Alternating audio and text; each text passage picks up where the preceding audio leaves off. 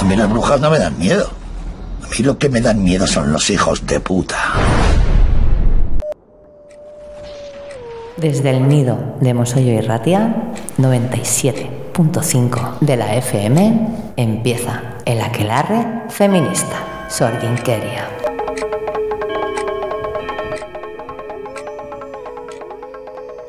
Mucho se ha hablado de ese colegio mayor lleno de cayetanos agrediendo a las mujeres del colegio mayor lleno de cayetanas de enfrente. Mucho y bastante mal, hemos podido apreciar. El blanqueo propio de una sociedad machista y agresora se ha hecho evidente, y por la trascendencia del vídeo tomado por una cayetana entre risas, se evidencia una excusa, que no una retractación. Todo es una broma. Una broma entre chavales, entre estudiantes, esos absurdos seres que bajo la excusa de la idiotez de la juventud y los problemas hormonales pueden agredir a mujeres y luego irse de capea. ¿Y las Cayetanas qué me decís de esas mujeres que excusan a sus futuros maridos alegando cachondeo y tradición? Ahí se centra el foco popular, en la broma y en la connivencia de las mujeres víctimas de esa agresión machista que tanto ha alarmado a la sociedad en general. Esto ha llevado a muchas cabezas pensantes a sentenciar diciendo que es una broma consentida por las mujeres. Y si las mujeres consienten, no hay delito. Ya sabéis, en lo que a las agresiones machistas se refiere, las bases morales y éticas que construyeron el Código Penal se van a tomar por el saco. Si una víctima consiente una agresión, no hay delito. De lo que sí se ha hablado bien poco es de que estas mujeres no están consintiendo ser agredidas, sino que no son capaces de observar la agresión por dos razones fundamentales, porque han sido educadas para servir a los hombres y por la solidaridad de clase social, anulando totalmente su capacidad de respuesta ante una agresión machista cometida por los que un día serán sus maridos, los padres de sus hijos y sus compañeros de club de campo. Y de lo que no se ha hablado en absoluto es del peligro a largo plazo de educar a chavales hijos de clases altas en el sistema capitalista y patriarcal. Porque en el futuro, estos chavales serán los jueces de la sala en la que se dirimirá la violación que hemos sufrido. Serán los médicos forenses que nos tratarán en urgencias cuando seamos agredidas. Serán los políticos que decidirán normas y leyes como las del aborto, los vientres de alquiler o la prostitución. Serán los rectores de universidades que tendrán que decidir sobre una agresión sexual a una mujer en un colegio mayor. Serán un miembro de la RAE que decida cómo se usa el masculino genérico. Serán un investigador que creará medicamentos solo para hombres. Serán el brazo armado de un sistema para el control de las mujeres. Qué poquito se ha hablado de esto.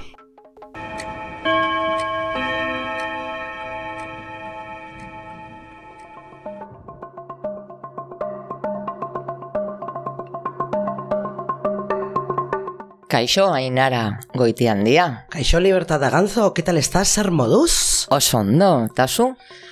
Pues eh, estoy a chicharra de calor, este verano no termina jamás, empezó en febrero. Vaya, sí empezó en febrero.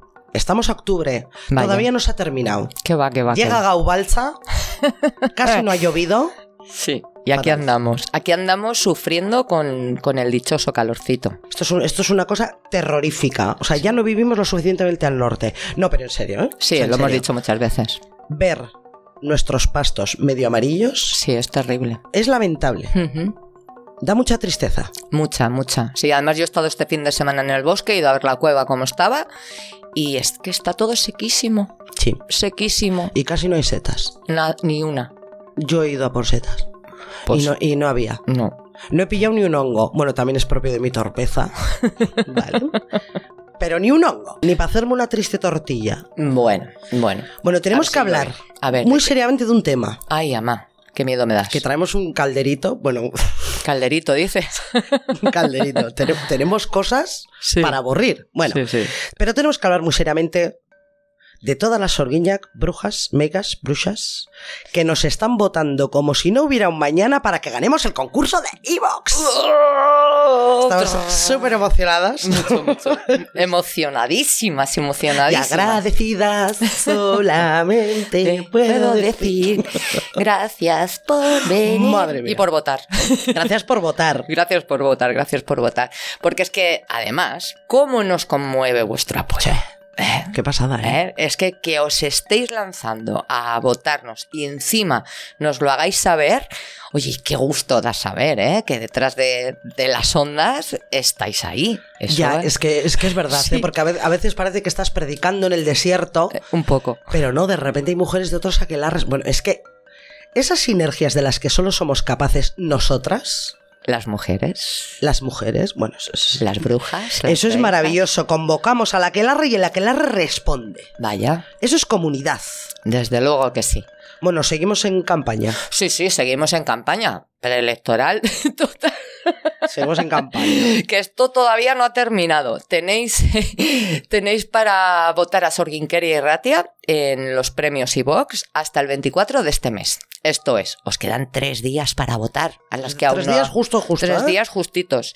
Os recordamos, eh, por si todavía no os habéis enterado, que hemos sido nominadas para la Jo, es que quinta. estamos dando una tabarra. Qué pesadas.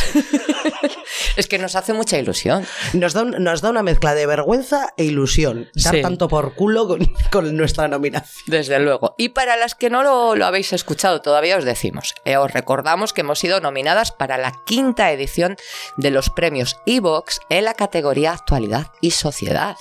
Ahí es nada. Y lo importante de todo, os recordamos que cuando supimos de la nominación, Vale. Ainara hizo una Vale. promesa si ganábamos. Vale. Sí. Sí, lo hice, lo hice. Sí. A ver, que prometió que en la gala bailaría un aurrescu. Lo hice, lo hice. Pero es que. Lo has prometido. Eh, lo que yo no entiendo es por qué tú no me paraste. Es que no lo entiendo. O sea, ¿de qué sirve nuestra amistad? ¿Me, me explicas? ¿De qué sirve? A ver, que yo por verte bailar una Claro, claro, está todo el mundo con el cachondeíto. soy capaz de regalar las pócimas. No, no te pases, no te pases, Cari. No, no será necesario. Bueno, yo lo mantengo. Eso es. Si ganamos, bailo una rescue descalza. Como, como Remedios Amaya en Eurovisión. Pero con clase. Bueno, es eso. Bueno, a ver. Sin ánimo de ofender. Pero, pero yo, yo bailo una rescue de- descalza como una campeona. Sí. Bueno, sí. Ya sabes que, Sí, vale. que hay mucha gente votando solo por verte bailar una Es que, aurrescu, ¿no? jo, qué, pérfida es la gente. ¿eh? Bueno, bueno, oye, mira, si nos votan solo por eso, oye, Ongue Torri, bienvenido sea. Pues, Orida, oye, orida. votad para verme mm, bailar un ahorresco. me voy a ahogar. Sí, sí, sí. sí. Es que me voy a ahogar, voy a necesitar un desfibrilador, oxígeno, una, Un fisioterapeuta. una móvil, un fisioterapeuta, un cura, un exorcista, una peluquera, una estilista y, y- y a mi ama. Voy a necesitar a mi ama para, para llorar en su regazo muy fuerte. es que verás. Ay, madre. Bueno, Ama. pues oye, mira, efectivamente, Ongi Torres, esos botitos ricos. Eh, que vamos a, hacer, a ser sinceras, es muy improbable que tenga yo que bailar esa Aurrescu. Bueno. Menos mal. competimos con todos los podcasts del Estado español, que no es broma, competimos contra grandes de la comunicación. Desde luego. ¿Y para qué nos vamos a engañar? Somos un podcast feminista. Eso es. Somos más incómodas que una sirenita negra en una fiesta de disfraces de Vox. Fíjate lo que, lo que te cuento, Bueno, madre. pero plantamos batalla, ¿eh? Siempre. Siempre. Siempre. Siempre. Repetimos, quedan tres días para votar. Así que nosotras os vamos a dejar en nuestras redes pues la, la forma en la que podéis votar, ¿vale? Que os pasaremos el enlace. Y sí, hemos leído vuestras quejas con la página de Vox para votar, porque es un poquito liosa. Pero bueno, solo tenéis que clicar en el, el enlace que os ponemos en redes, buscar en la lista de, de podcast Sorginkeria y Ratia, elegís nuestro podcast y bueno, si queréis elegir alguno más, obviamente también. Y luego ya cuando habéis elegido, bajar todas las páginas hasta abajo y darle a votar. Y ya está. ¿Vale?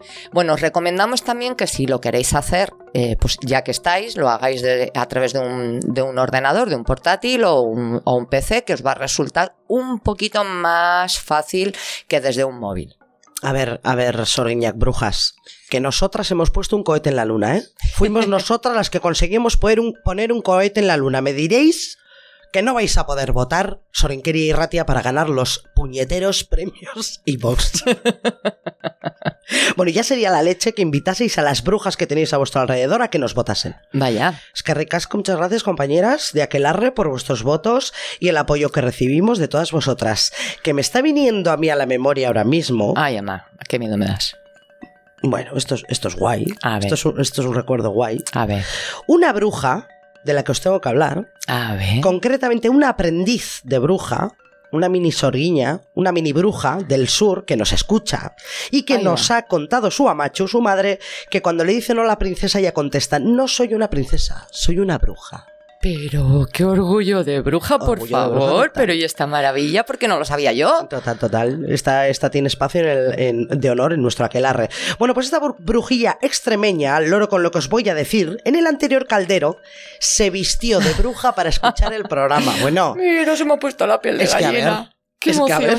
qué emoción hay las nuevas generaciones. las nuevas generaciones. Bueno, eso ha sonado fatal. Las nuevas generaciones, Cari. Ay, hija. Las nuevas generaciones feministas y con conciencia de clase. A mí, me- a mí me ha venido a la cabeza fascismo por un tubón las nuevas generaciones. Luego, luego hablaremos de fascismo. Sí, sí, sí, sí, tenemos un rato de eso. Bueno, así es como queremos a nuestras niñas, libres y combativas, que les estamos dejando una sociedad y un planeta que De es- mierda. De mí. ¿Para qué nos vamos a engañar? Que si yo fuera joven me iba a quejar muy fuertecito a mis mayores. Menudo estercolero estamos dejando a las generaciones venideras que, que, oye, a ver, nosotras cuando llegamos esto ya estaba regulero, ¿eh? O sea, no vamos a, no vamos a Eso cargar aquí de culpas. No, no, no, no. Tampoco vamos a asumir todas las culpas. Eh, pero, pero esto lo podemos mejorar, compañera, que para Un eso poco. estamos. Para eso y vamos a mejorarlo a golpe de escoba y pócima. Vamos. Datoz, oiu ez lagunduta. Nire begia kriskitin iso, zeharo txundituta. Musika ozen gizonek txalo, ama etxean sartuta. Kantua laien atzean amaika, inposak eta ezkutatuta. Musika ozen gizonek txalo, ama etxean sartuta. Jaia kondena bihurtu liteke, kate astu nauei lotuta. Kanpoan notza dagoeneko, eguna itzali da. Ni bitartean ispiluari, parez pare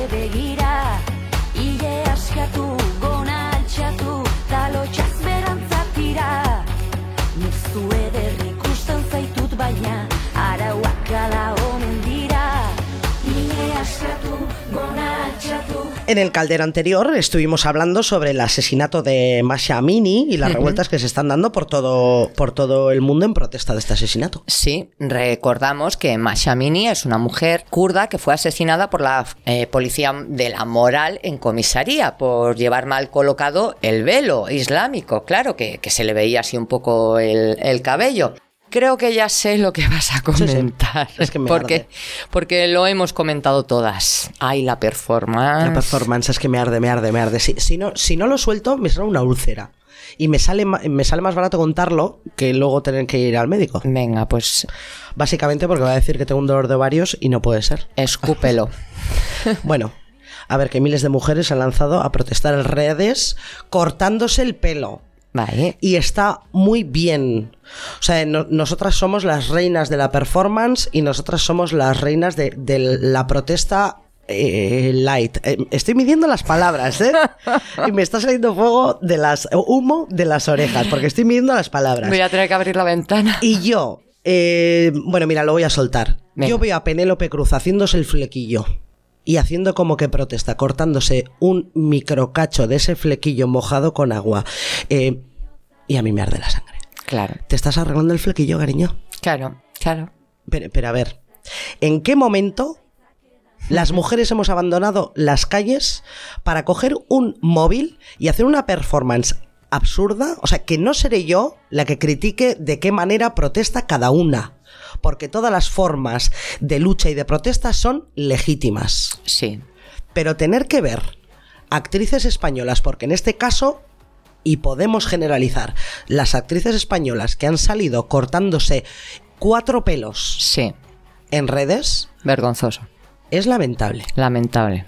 Es lamentable.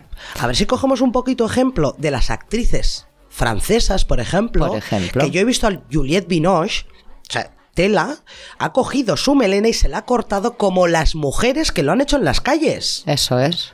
Que esas son. Esas son las que han puesto el cuerpo en la lucha. Las que estaban en las calles, las que estaban delante de la pancarta y delante de la policía moral, quitándose el velo y cortándose el pelo con unas tijeras. O sea, por favor, sé que me estoy po- poniendo muy intensita y muy seria, pero vamos a dejar estas performances absurdas de mujer occidental blanca con poder que Ay. aprovecha a hacerse el flequillo Eso para es. protestar por el asesinato de una mujer a la que han matado porque se le veía un poco el pelo. O sea, me parece una frivolidad intolerable. Intolerable, intolerable. ¿En qué están convirtiendo una protesta de mujeres? Efectivamente, porque al fin y al cabo lo que hacen estas cosas es deslegitimizar Eso es, eso nuestras es. protestas. Eso. Entonces, señoras, repito, no seré yo quien juzgue la forma de lucha de cada una de nosotras. Pero si vais a deslegitimizar y no vais a aportar, por favor dejad paso a otras mujeres que sí que lo están haciendo. Y repetimos una y mil veces en este caldero. No me voy a cansar de repetirlo. La lucha es en la calle. Eso es. La lucha no es en un móvil. La lucha no es en una pantalla. La lucha es en la calle. Lamentable. Lamentable. Penélope. Cruz haciéndose el flequi. Sí, banalizando, banalizando la lucha de las mujeres iraníes. En fin, cambio radical. Venga, dale. Que nos encantan los cambios radicales Sí, en sí, este vamos. claro del Y- bosque. Y además en este calderito. Sí, son vamos todos a, ca- hacer, vamos a hacer un par de giros de guion. Tita, tita. Tita, tita. Bueno, a ver que ya estamos viendo sobrevolar el claro del bosque a nuestra invitada de hoy. Y bueno, mientras aterriza y aparca la escoba en el parking, nosotras os contamos por qué viene a visitarnos. Este mes, octubre, es el mes de la concienciación mundial del duelo perinatal. También es el, el mes de octubre, es el mes de la sensibilización y visibilización del cáncer de mama, también de Sí, la concienciación. Y bueno, pues eh, como os haréis una idea, si hay un día mundial para alguna causa, es porque esa causa lo necesita.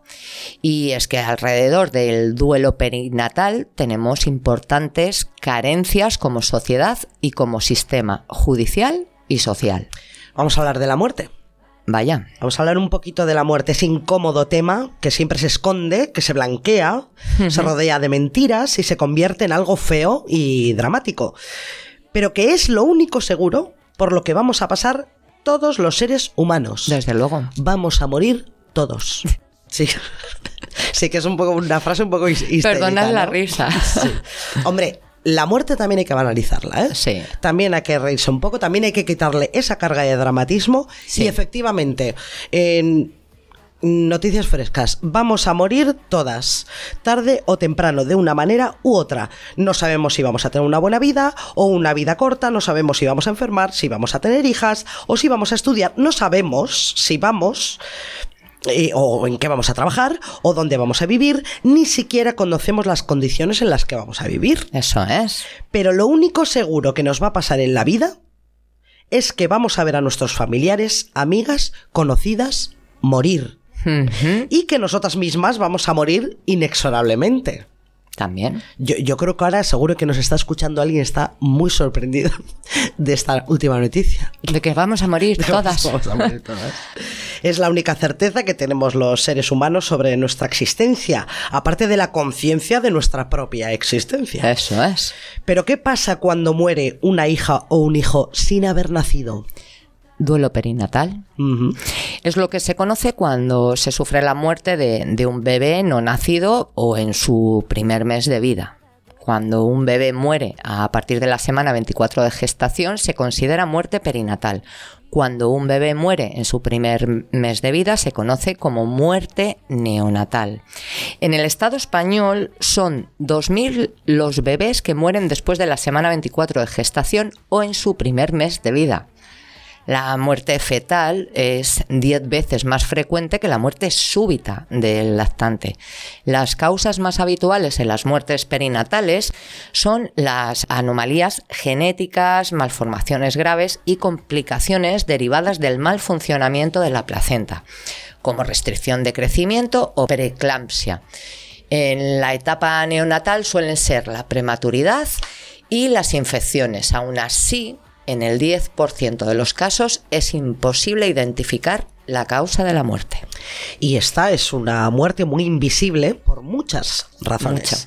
Si antes os contaba que la muerte se invisibiliza sistemáticamente porque es un suceso doloroso, imaginad cuando la persona fallecida es un bebé no nacido al que la sociedad no ha llegado con- a conocer y del que solo han tenido conciencia de su existencia su padre y sobre todo su madre.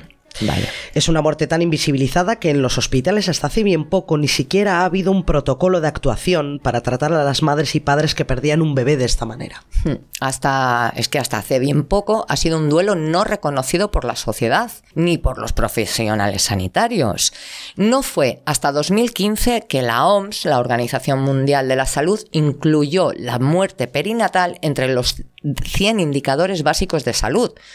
Todo esto hace que las madres, aparte de sufrir el dolor por la pérdida de su bebé, no puedan realizar el duelo que requiere la muerte de un hijo. Y encima tengan que enfrentarse a la falta de empatía de una sociedad que oculta incluso la propia existencia de estos hijos. Y es por esto, para explicarnos todo esto, que hoy tenemos en el Claro del Bosque a Nuria Zazo, bióloga, trabajando en Biocruces, Vizcaya, en investigación biosanitaria, madre de tres hijos, Unai, Ekain y Naroa. Ekain, su segundo hijo, falleció el 29 de mayo de 2018, en la semana 37 de gestación, debido a una infección en la placenta. En 2020 fue una de las creadoras junto a otras compañeras de la asociación SKU Uchik, Asociación de Duelo Gestacional perinatal y neonatal de Euskadi y Navarra, de la que forma parte en la Junta Directiva como tesorera. Para las brujas que nos escuchan de otros aquelarres, Eskubuchik quiere decir con las manos vacías. Kaisho Nuriazazo Torri, bienvenida al Claro del Bosque, ¿qué tal estás? Hola, buenos días. Bien, bien. Bueno, nerviosa, pero bien, perfecto. Nada, aquí, aquí no hay nervios, estamos entre amigas. Vale. Bueno, eh, necesitamos que nos expliques un montón de cosas. Eh, yo creo que la, primera y, primordial, ¿qué es el duelo perinatal? Pues el duelo perinatal es el duelo que sufrimos las familias que hemos perdido, que se nos ha muerto nuestro, nuestro bebé, nuestro hijo, durante la gestación, el periodo perinatal y, el neonatal. Eso es el, ese es el, ese es el duelo. Vale. ¿Y por qué es necesario visibilizar esta, esta realidad? ¿Por qué no es una muerte normal como, como, como si se nos muriese otro familiar que tenemos a nuestro lado? Pues es un, un duelo eh, que siempre decimos que está, que está invisibilizado porque pues la gente no ha conocido a ese bebé, no ha conocido a ese niño y entonces eh, dan por hecho que como no como no lo has eh, tenido, no lo has paseado por la calle, que no te duele. Eh, no está no es un duelo permitido porque dicen bueno pues si si no ha nacido eh, cosa que es totalmente errónea porque todos los bebés nacen vale. otra cosa es que la gente los conozca o no los conozca eh, tú depende del momento en el que el bebé fallezca eh, lo has tenido dentro de ti como madre. Entonces tú eres madre desde el momento en el que ves ese test de embarazo positivo. Vale. Eh, no eres solamente madre por tener un bebé, por dar a luz, ¿vale? Igual que, que los bebés, eh, los niños adoptados, no se es madre solamente por dar a luz. Se es madre desde el momento en el que se decide ser madre. Entonces es un duelo que mucha gente eh, externa no lo entiende porque dicen, bueno, pues no le has llegado a conocer, no lo has tenido en brazos, eh, mejor ahora que no más adelante. Entonces esas son cosas, esas son, son frases, son palabras que duelen, que duelen porque, porque es tu hijo. Claro, claro, no van a doler. O sea, es un, es un dolor que la gente... Yo entiendo también, esto ya es una interpretación mía, que la sociedad lo que hacemos probablemente de una manera inconsciente es ocultar ese duelo. O sea, deciros a vosotras, negaros ese duelo porque estamos intentando ocultárnoslo a nosotros mismos. Eh, sí, es un duelo que siempre se ha llevado muy oculto y que es una cosa que ha sucedido siempre toda la vida, pero no por suceder toda la vida hay que ocultarlo. Se nos dice cuando estamos embarazadas, no, embarazadas hasta las 12 semanas no digáis porque pueden suceder cosas. Eso es hay muchas mujeres que hasta que no eh, se hacen la ecografía de la semana 12, ¿vale? No, no comentan con su familia, con sus amigos que están embarazadas. eh, ¿Realmente por qué? Mm, o sea, quiere decir, ¿por qué no tenemos que ocultar? Si cada una que sea libre de decidir y de decir que está embarazada en el momento que le apetezca. Igual en el momento que te haces el test, te apetece contárselo a toda tu familia y, todo, y todos tus amigos. Igual lo quieres ocultar eh, hasta que es las estas de, 20 semanas. Eh, estamos muy equivocados porque sí que es verdad que, que sí que pueden pasar eh, más cosas en las primeras 12 semanas, pero no por eso no quiere decir que no pasen cosas después. Claro. Eh, que parece como que después no pasa nada y pues bueno, pues mi caso es eh, que Caín falleció estando yo de 37 semanas. Ahí ya Mm. no era ocultable. Eh, Claro. Lógicamente no, todo el mundo sabía que estaba embarazada. Eh, ese bebé eh, de 37 semanas nacen muchísimos bebés, ya es un bebé a término. Claro. Entonces, estamos como, como sociedad, como no lo han visto, han visto tu tripa, pueden sentir, cuando son madres sobre todo, eh, y padres, eh, pueden sentir acercarse un poquito a tu dolor, pensar, joder, qué duro, pero eh, no, no se tiene por qué ocultar. Y la gente muchas, muchas veces no te hablan de ese hijo pensando que si no te hablo no te lo recuerdo y no vas a sufrir. Claro. Lo que no Cosa se ve que- no existe. Cosa que es eh, al revés. Eh, bueno, ca- cada, cada familia puede pensar o cada mujer puede pensar una cosa, pero suele ser más bien al revés. Suele ser, si yo no hablo de mi hijo, si tú no hablas de mi hijo, es como si no hubiese existido. Claro. Entonces, eh, igual que hablas de tu padre fallecido, de lo que hacía tu padre, de tu abuelo, de tu madre, ¿por qué no podemos hablar de mi hijo fallecido?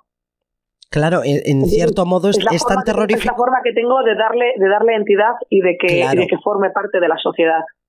Claro, y, de y de, y de hacerlo, de hacerlo real. Ese, ese niño ha existido. Claro. Efectivamente, eso es. De hacerlo real porque ha sido real. Es un bebé que ha existido y que existe. Otra cosa es que esté fallecido. Entonces, una persona que tiene mm, se- 70 años y fallece, eh, ha vivido una vida, le han conocido la gente, la gente tiene recuerdos de él. Yo la forma que tengo de, de recordar a mi hijo es hablar de él, Claro. Claro, en no silenciándolo. Efectivamente. Entonces se os está negando, entiendo. Yo documentándome eh, para hablar contigo, estoy, estoy apreciando que lo que se está haciendo con, con vosotras y, por, y con las madres que pasáis por este trance es negaros a hacer este duelo.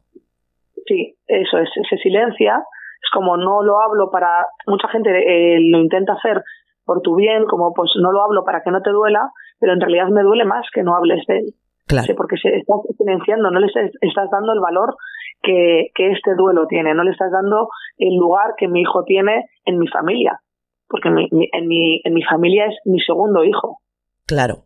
Tú cuando, cuando falleció Ekain viviste esta situación de invisibilización de, de tu pérdida, yo tengo ¿no? que yo tengo que reconocer que a mi alrededor eh, no lo he vivido no lo he vivido de forma muy cercana. Mm. pues sí, igual gente que no me conoce tanto o así puede ser que, que sí pero yo a mi alrededor es el que he tenido mucha suerte que me lo ha reconocido y me hablan abiertamente a día de hoy todavía eh, familia y amigos. Y, y pero yo creo que también es por por la forma en la que tengo yo de hablar de él Claro. eh, por lo que proyectas de- tú, ¿no? De hablarlo y de, y de, y de nombrarlo. Mm. Esto es una cosa que también eh, yo creo que no depende de la suerte de la familia, es lo que queremos. Que, Vale. la, que toda la sociedad sean amigos o no o conocidos, eh, que, que te traten, o sea, que lo traten, que lo traten como una entidad. Es lo que decimos, por ejemplo, es que fíjate, hasta en la sociedad está silenciado de tal forma que una persona que pierde a su padre o a su madre es huérfano. Nosotros no tenemos una palabra Claro. para, de- para decidir, para designar a la persona que pierde un hijo. Somos, nos decimos que somos huérfanos de hijos, pero no tenemos una palabra que nos designe. Al padre o a la madre que pierden un hijo no hay Mm. una palabra. Esto es, esto es eh, la invisibilización ab- absoluta. Eh, ¿qué, Efectivamente. recomen- ¿Qué recomendación darías, Nuria, a una mujer que está viviendo esta situación de pérdida ahora mismo? Pues eh, sobre todo que, que se sienta acompañada. Que se sienta acompañada, pues nosotros a través de la, por eso es una de las razones por las que creamos esta, esta asociación para, para ejercitar este acompañamiento. Y sobre todo que, que eso que, que escuche pero que tomen ellos las decisiones. Ellos me refiero a la familia. La familia eh, madre padre dos madres si es madre soltera eh, que sean ellos los que tomen las decisiones. Eh, se pueden dejar aconsejar por supuesto porque en ese momento eh, es tal el shock que no sabes hasta hasta dónde actuar cómo actuar entonces sobre todo eso eh, dejarse acompañar Vale. y dejarse acompañar eh, es eh, ya te digo es el fin para el que se una de las una de las razones por las que se, se creó la asociación para no sentirse solas y Ujú. desvalidas en ese momento Vale, ¿están nuestros hospitales preparados para afrontar el duelo perinatal? Tengo que decir que están en ello. No están preparados porque no hay protocolos establecidos a día de hoy, pero están en ello. Estamos nosotros, eh, a través de la asociación, nos hemos puesto en contacto con los hospitales de País Vasco y Navarra y estamos trabajando conjuntamente para elaborar protocolos. Algunos están más avanzados, otros están eh, en nacimiento, pero, pero estamos trabajando, estamos trabajando en ello conjuntamente con los hospitales. Todos los hospitales, casi todos, vamos a decir, han puesto mm, énfasis en que, en que se tienen que trabajar en estos protocolos. Eso no ha habido resistencia, ¿no? En ningún momento. Para nada. Es más, eh, la semana pasada eh, se ha salido por la televisión, eh, se ha ido al Parlamento Vasco a firmar una proposición no de ley que han apoyado todos los partidos políticos menos Vox para trabajar en un protocolo unificado de Saquidecha. Joder, fíjate qué interés, qué interés tendrá Vox en no apoyar esto, que es tan básico, pues, entiendo, ¿no? Eh, ¿Sabes lo que pasa? Que nosotros como asociación ofrecemos apoyo a todos los duelos eh, gestacionales y perinatales, y ya te digo, neonatales, incluidos los que son por interrupciones eh, de embarazo. hay ah, interrupciones, efectivamente, hay interrupciones que son para todas las interrupciones, eh, vamos a decir que son voluntarias, hay algunas que son las legales, vamos a decir, ¿no? Que son las de menos de 14 semanas, pues, eh, las razones que tenga esa, esa madre para, para no seguir con su embarazo. Eh, y luego están las, por tema de, mal, de malformaciones o porque se pone en riesgo la salud de la madre también. Claro. Todas esas, todas esas interrupciones, sean las que sean, eh, vosotras no las aceptan. claro, vosotras sí y Vox no, claro, evidentemente. Ahora, ahora entendemos. Nosotros, nosotros la sociedad, porque hay muchas eh, mujeres que cuando se ven en esa situación, da igual al, al, partido político que votes, da igual el dinero que tengas, estas cosas eh, pasan. Claro, Claro, y las sentimos igual todas las mujeres, seamos de la clase social que seamos o Ahora tengamos la se ha oído se ha oído bastante en la sociedad eh, porque hace no mucho le ha pasado a Cristiano Ronaldo con uno de sus eh, bebés que venían, de sus gemelos.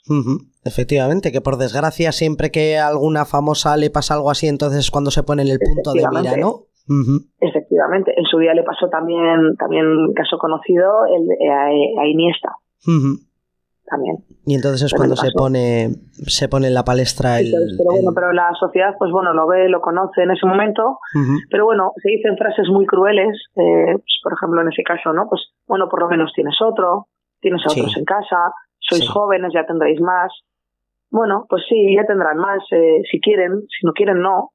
Sí, es que eh, constantemente es, una invisibilización. No es que quieran más, es que querían ese. Claro. O sea, nosotros no queremos más, queremos ese. Claro. Si se te muere tu padre no te dicen, bueno, no te preocupes, ya tendrás más.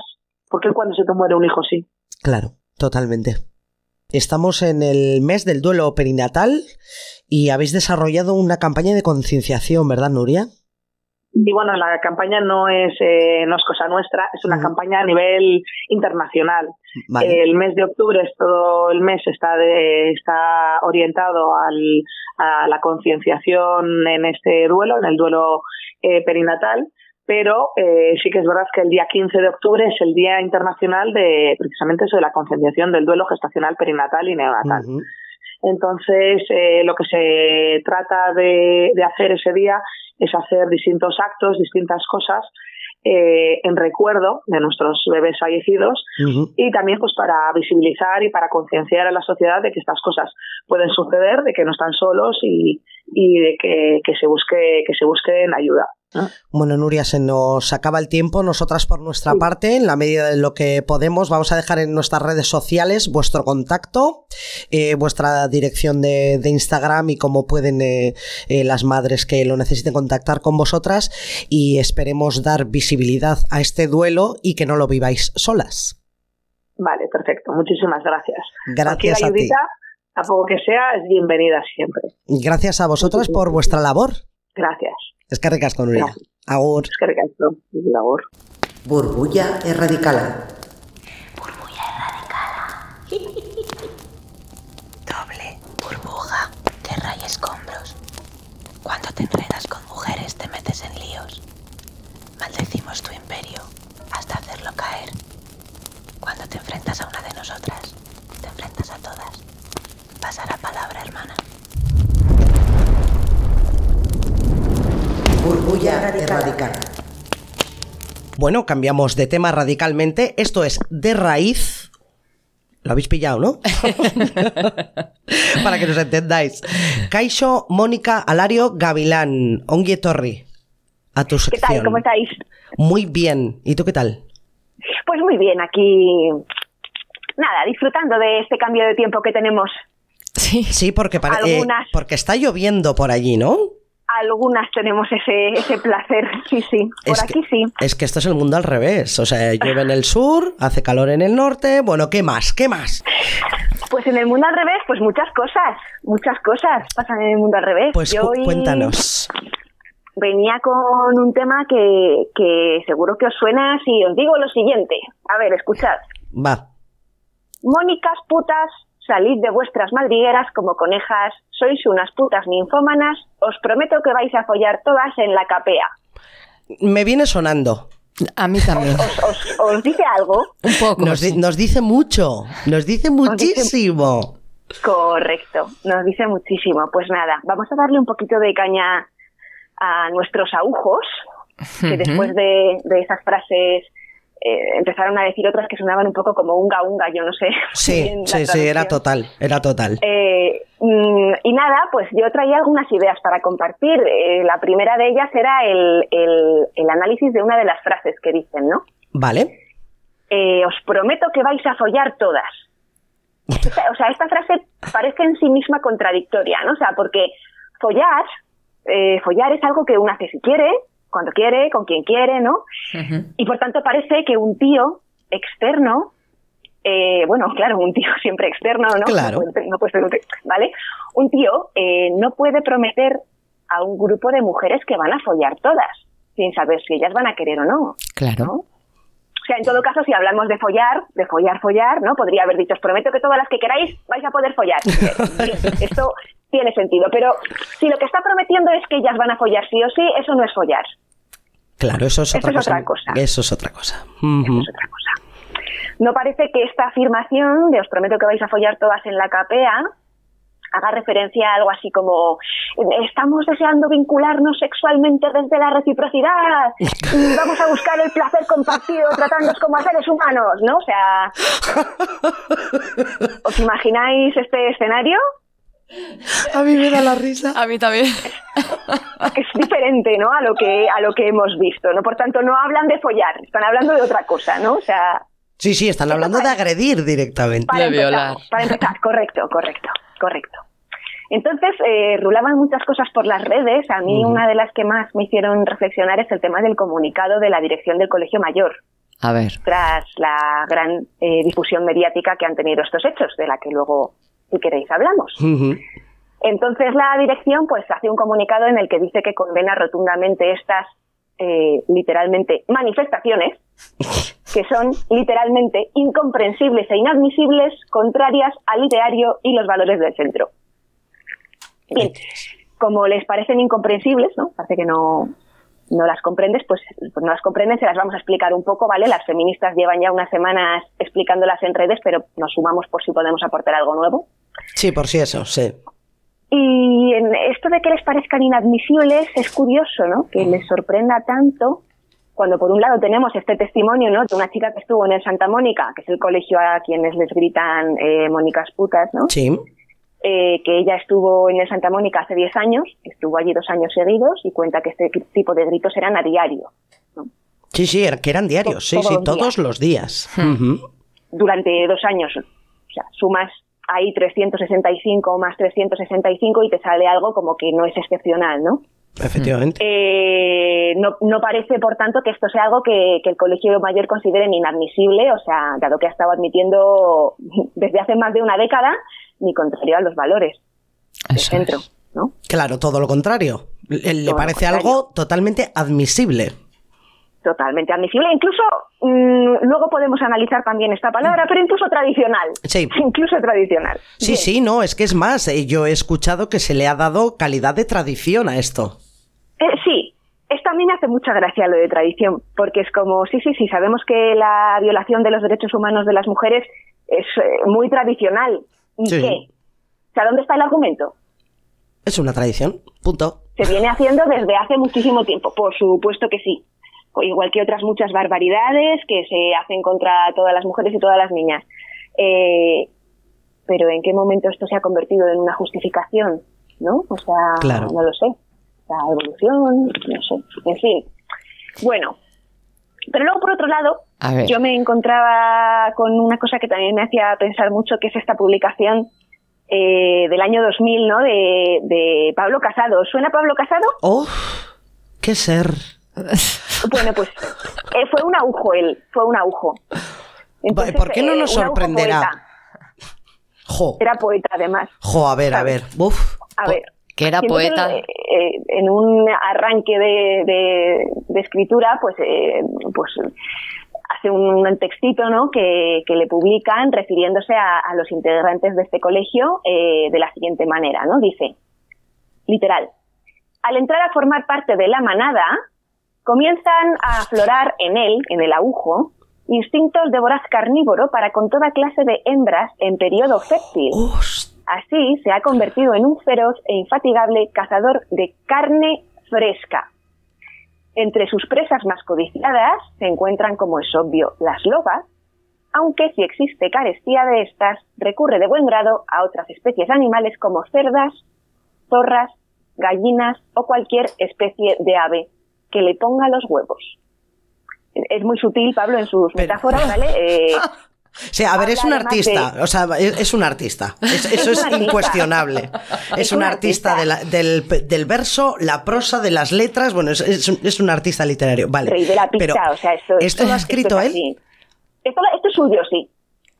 Sí, la sí, madre que luego, me parió. eh, eh, él sigue, sigue, porque tenemos aún o- otras, otras frases interesantes, ¿no? Que es que él considera que los integrantes del colegio, pues, son una especie diferente, ¿no? Eh, una especie concreta que se caracteriza por ser, comillas, una de las más promiscuas y lascivas de la península ibérica, que puede representar un auténtico peligro para la integridad de cualquier hembra del reino animal que se halle en periodo de madurez sexual. Bueno, a ver, te, eh, te voy a decir una cosa, analizando la frase. ¿Para una verdad que ha dicho? O sea, porque, a ver, él mismo reconoce que, es, que ellos son un peligro para las mujeres. Pues, Correcto. Pues, tío, toda la razón. Correcto. En- Oye, en el Pablo. año 2000, hace 22 años, que esto eh, pues sí que es, desde luego, parte de los valores de, de este centro, ¿no? Y de tantos otros. Claro, y esto eh, a lo mejor os sorprende, a lo mejor no. Esto estaba publicado en la sección de humor. Madre mía. Claro, es que, poesía. es que esto era una broma también, lo de los una- cánticos de los agujos, ¿no? Claro. Ya. Era una broma, era una broma, efectivamente, ¿no?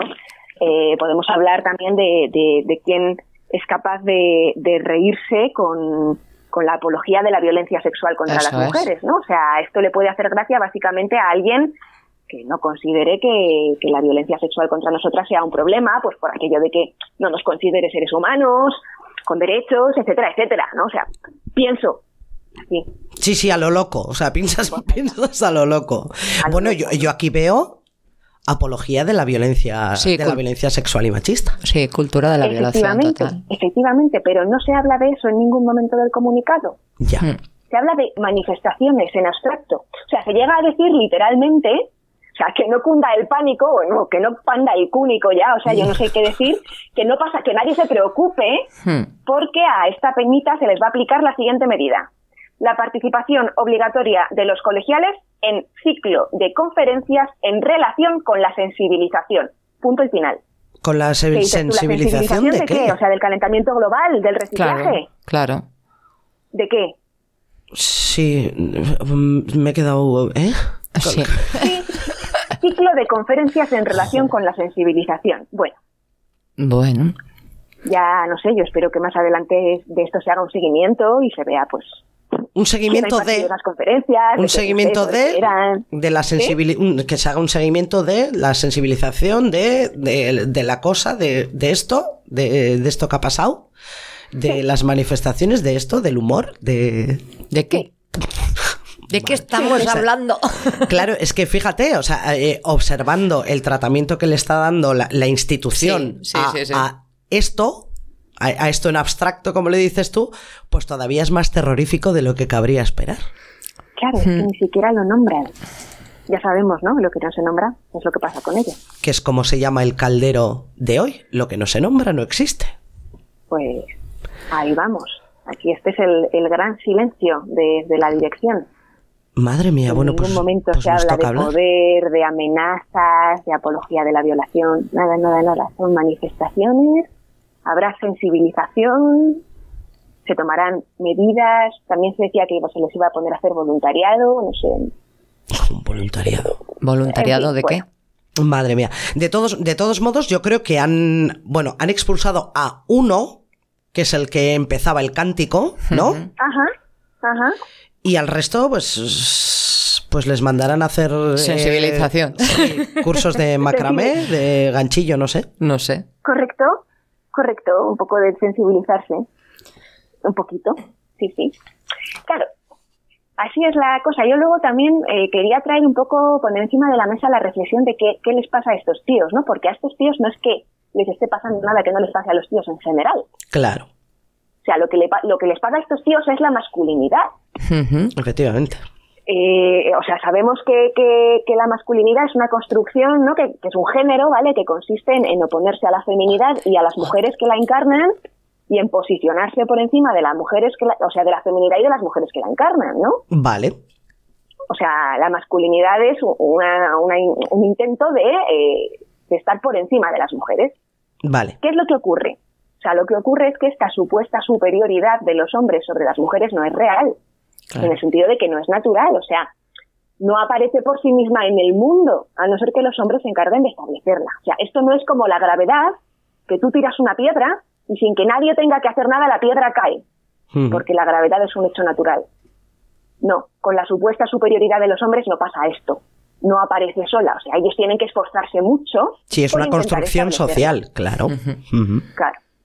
Esto significa que tienen que estar todo el rato como intentando eh, ponerse por encima de las mujeres. Por eso muchas decimos que la masculinidad es tremendamente frágil, porque básicamente consiste en mantener una mentira e intentar demostrar todo el rato que no es una mentira sino una verdad, Claro. ¿no? O sea, consiste en intentar, intentar demostrar todo el rato que por ser hombre estás por encima de las mujeres. Pero es que eso no es cierto. Claro. Pero por eso los tíos hacen estas cosas, ¿no? Porque vamos a pensar, o sea, una persona que está tranquila con su vida, que se siente bien consigo misma, que está chill, ¿no? Mm. Se pone a planear con otras montar una coreografía en la que se pone a insultar y amenazar a grito pelado a las chavalas que viven enfrente. O sea, hay un malestar ahí detrás. Claro. Hay un malestar. O sea, los hombres, voy a ver si consigo explicar esta idea. Los hombres llevan desde niños interiorizando que ellos no pueden caer tan bajo como para parecerse a las mujeres. Que no pueden ser unos mariquitas ni unas menazas. Que ellos son unos machos muy machos que están muy por encima de ese universo de lo femenino y de las mujeres. ¿no?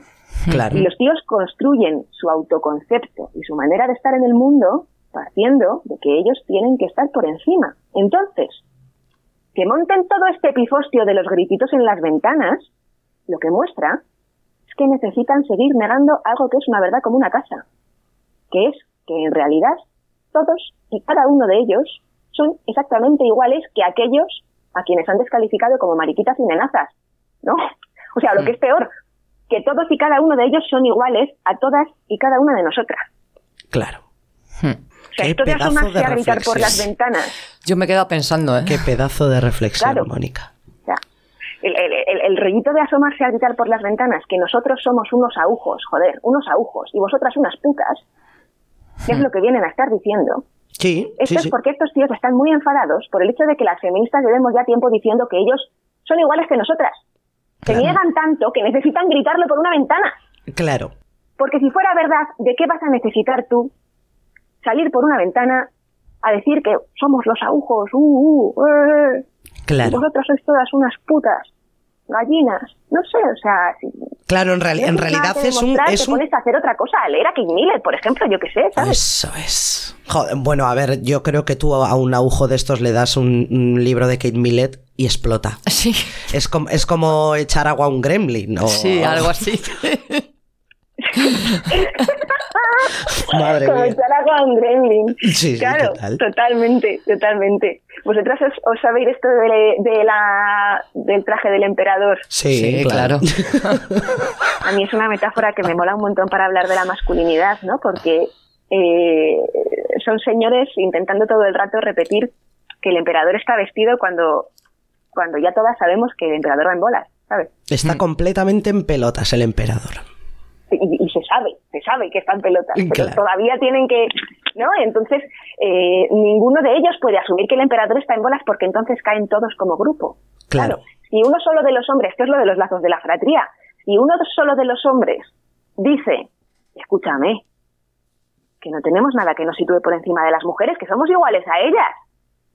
O sea, ese es una amenaza para los privilegios que tienen todos los tíos hoy en día. Claro, y encima, y encima toda esa identidad masculina construida desde el inicio de su, de su crecimiento, bueno, se rompe como, como, como un cristal.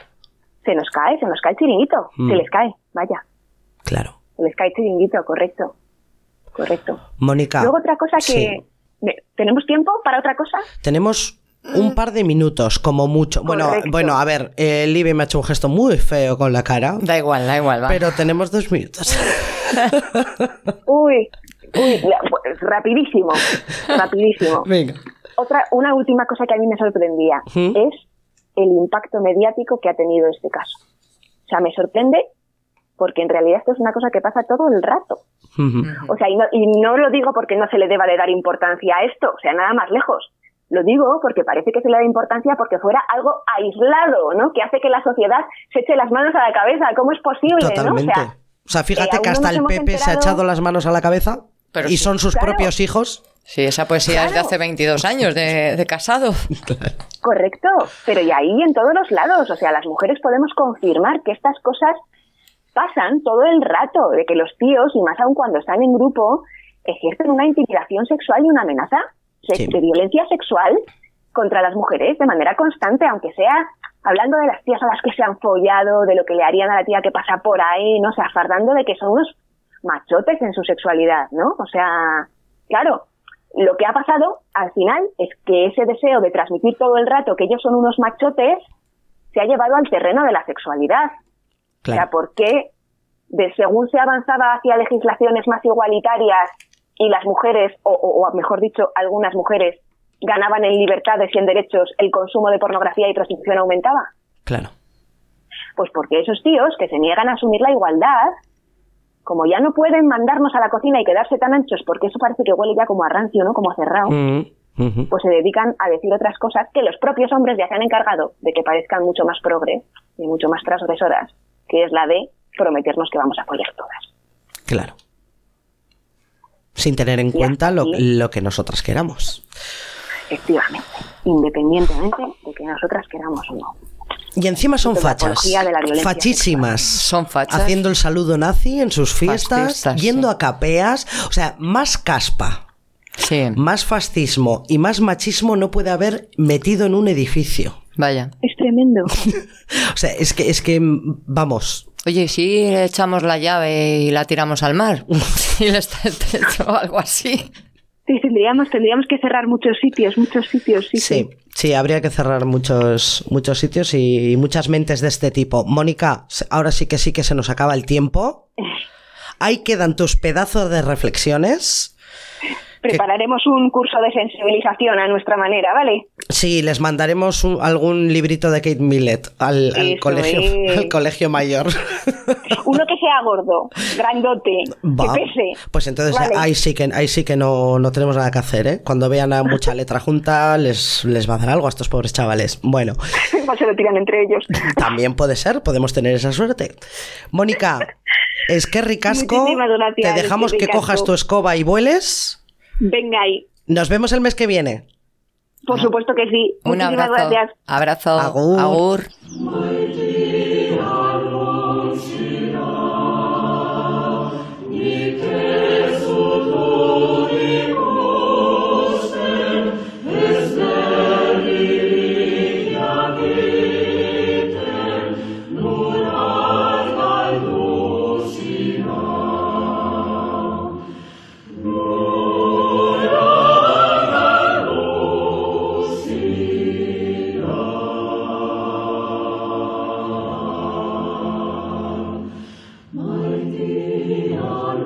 Bueno, pues ahora sí que vamos a cambiar de tema radicalmente. Estamos. ¿Has visto qué cambio? Es que no puede ser. Se Estamos- ya, en Sí. algún momento. Sí, sí, sí, sí. Vamos a perder la perspectiva, vamos a perder el norte. No vamos a perder. El nor- Bueno, el norte lo hemos perdido porque hace un calor. Efectivamente, el norte lo hemos perdido. Ha no- caído el norte, ha, ca- caído el norte. Ha caído el norte. Hace tiempo que cayó. Estamos escuchando a Kemengra. Que me engrama y tía en un sirá. Qué canción más bonita, ¿eh? O sea, Sí. llevamos toda la vida, aquí llevamos toda la vida escuchando esta canción, que parece una nana, parece un poquito una nana. Bueno, es una canción que forma parte de nuestro cancionero popular, de- de- del, del cancionero popular vasco. Es una canción suletina, una canción popular de Suberoa, de Iparralde, una canción de amor creada hacia el 1700 a Jan Undureine, Juana de Undurain, Ah, una mujer noble de la zona. Sí, a quien su padre envió a un convento para que ella no se casara con un abogado. Parece ser que tenía mejores pretendientes para su hija. Y claro, como tenía mejores planes, pues la recluyó en un convento. Claro, ¿para qué vamos a preguntar a la chiquilla qué es lo que quiere? Eso es todo normal, ¿no? Todo, todo sobre lo normal, ¿no? Para, para una mujer. Esta canción es un diálogo muy bonito entre Juana de Undurain y Miguel, su enamorado. Bueno, sea como sea, es una canción de amor preciosa. Qué bonito es el amor, ¿eh? Bueno, depende. Si, si, no, si no, a ver, si no es romántico, es bonito. Eso es, Claro. eso es, eso es. Es que no hablamos de amor romántico. Claro, vale, vale. Pues eh, el amor. Cantada por Kemengra, un coro de cámara que ha estado girando ofreciendo un concierto llamado Firmado en Femenino, donde interpretan obras escritas por mujeres. Y hoy tenemos en el Claro del Bosque a Arrate Unzueta, miembro de Kemengra. Onguietorri, bienvenida al Claro del Bosque. Arrate, ¿qué tal estás? Arratsaldeon, es que ricasco. Seuri. Bien, bien, bien. A gusto estar con vosotras. Es que ricasco. ¿Qué tal va esta gira?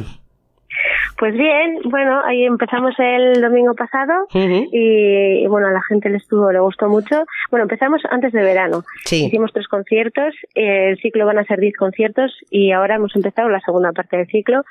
Y nada, estuvimos cantando en Masustegui y la verdad es que tuvo una acogida muy bonita, a la Sí. gente le gustó mucho y, y bueno, parece que, que está funcionando, que está gustando. Bueno, primera pregunta y obligada, debido a nuestra ignorancia musical. ¿Qué es la música de cámara, Arrate? Sí, la música de cámara es, eh, bueno, un conjunto pequeño, ¿no? De, pues en este caso de, de cantantes.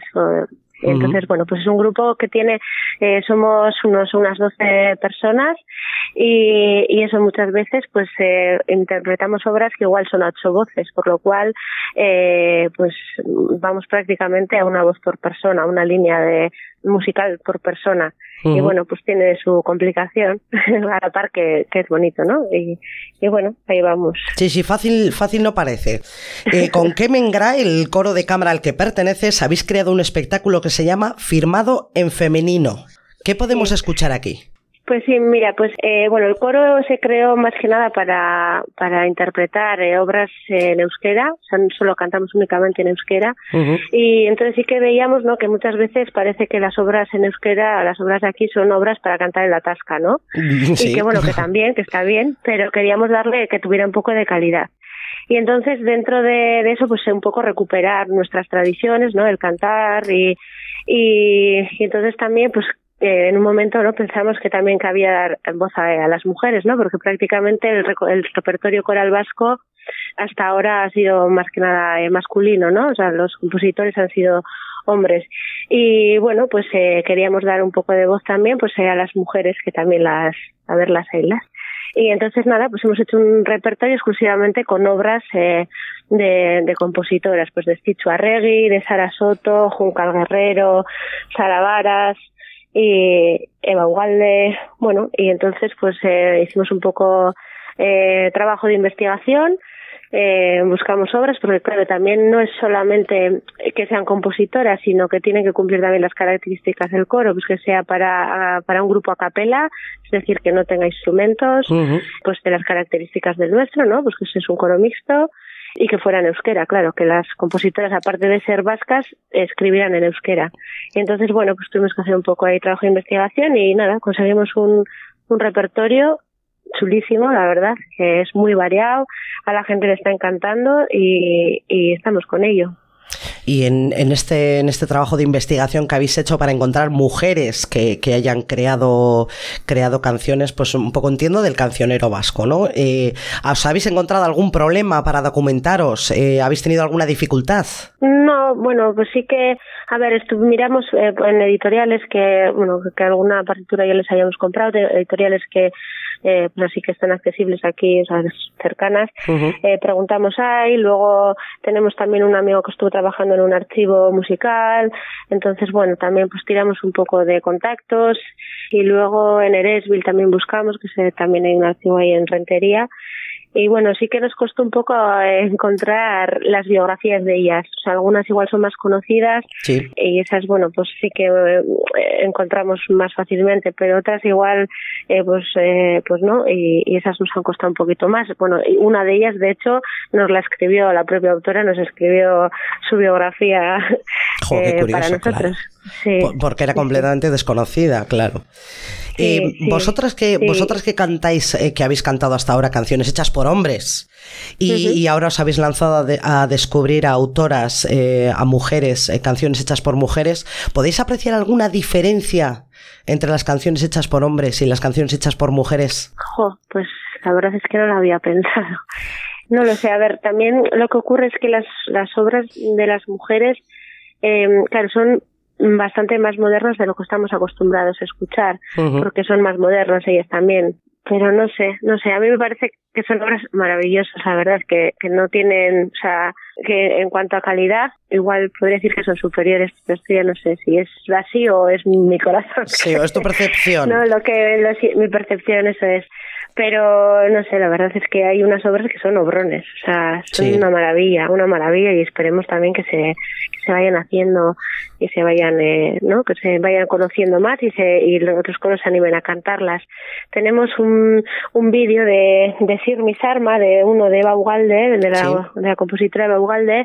Hicimos hemos hecho bueno, el coro ha hecho algún vídeo pues eh, para Navidades, para Santa Águeda y hicimos uno eh, en, en torno a San Juan y así con el Sir Misarma de Eva Ugalde que si lo busquéis en, en YouTube lo, En lo YouTube. ¿verdad? y así muy muy atrevido, un vídeo atrevido diríamos, no sé.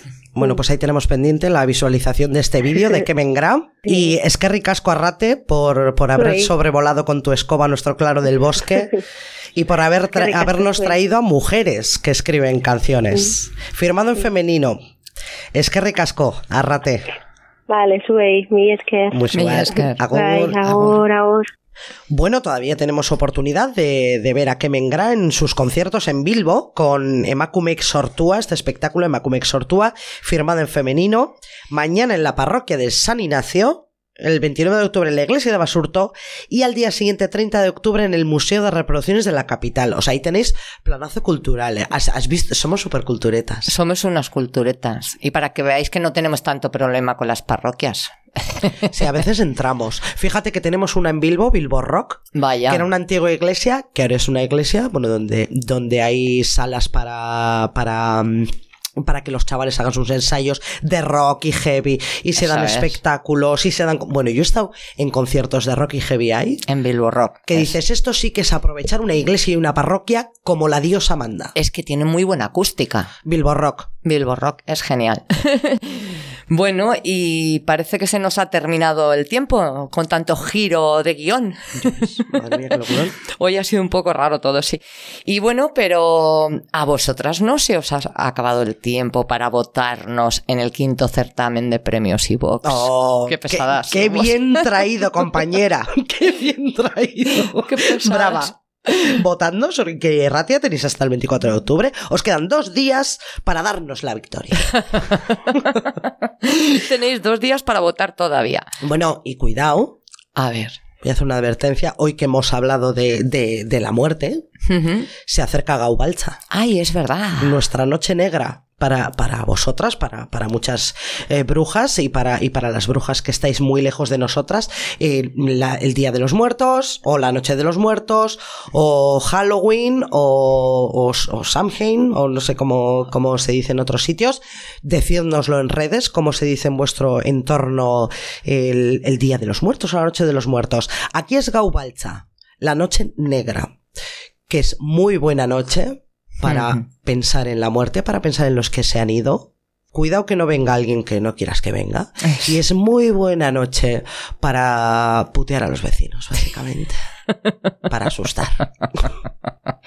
Ostras, pues esa risa.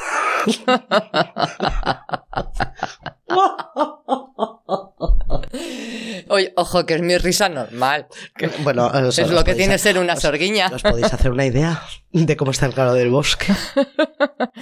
Bueno, Nesca, que tenéis dos días para votar todavía. Y ¿Vale? dale, y dale, y dale la bruja al trigo. Sí, somos muy, muy insistentes nosotras, ya lo sabemos. Pero bueno, os dejamos el enlace en nuestras redes. Compañera Inara, ¿Qué? vete apagando el fuego del caldero. Voy. Os recordamos que tenéis todos los calderos anteriores en Mosoyo y Ratia, en Spotify y en iVoox. Y que podéis vernos en nuestras cuentas de Instagram y Twitter. Agur Sorguiñac, Brujas, Meigas, Bruxes. ¿Agur?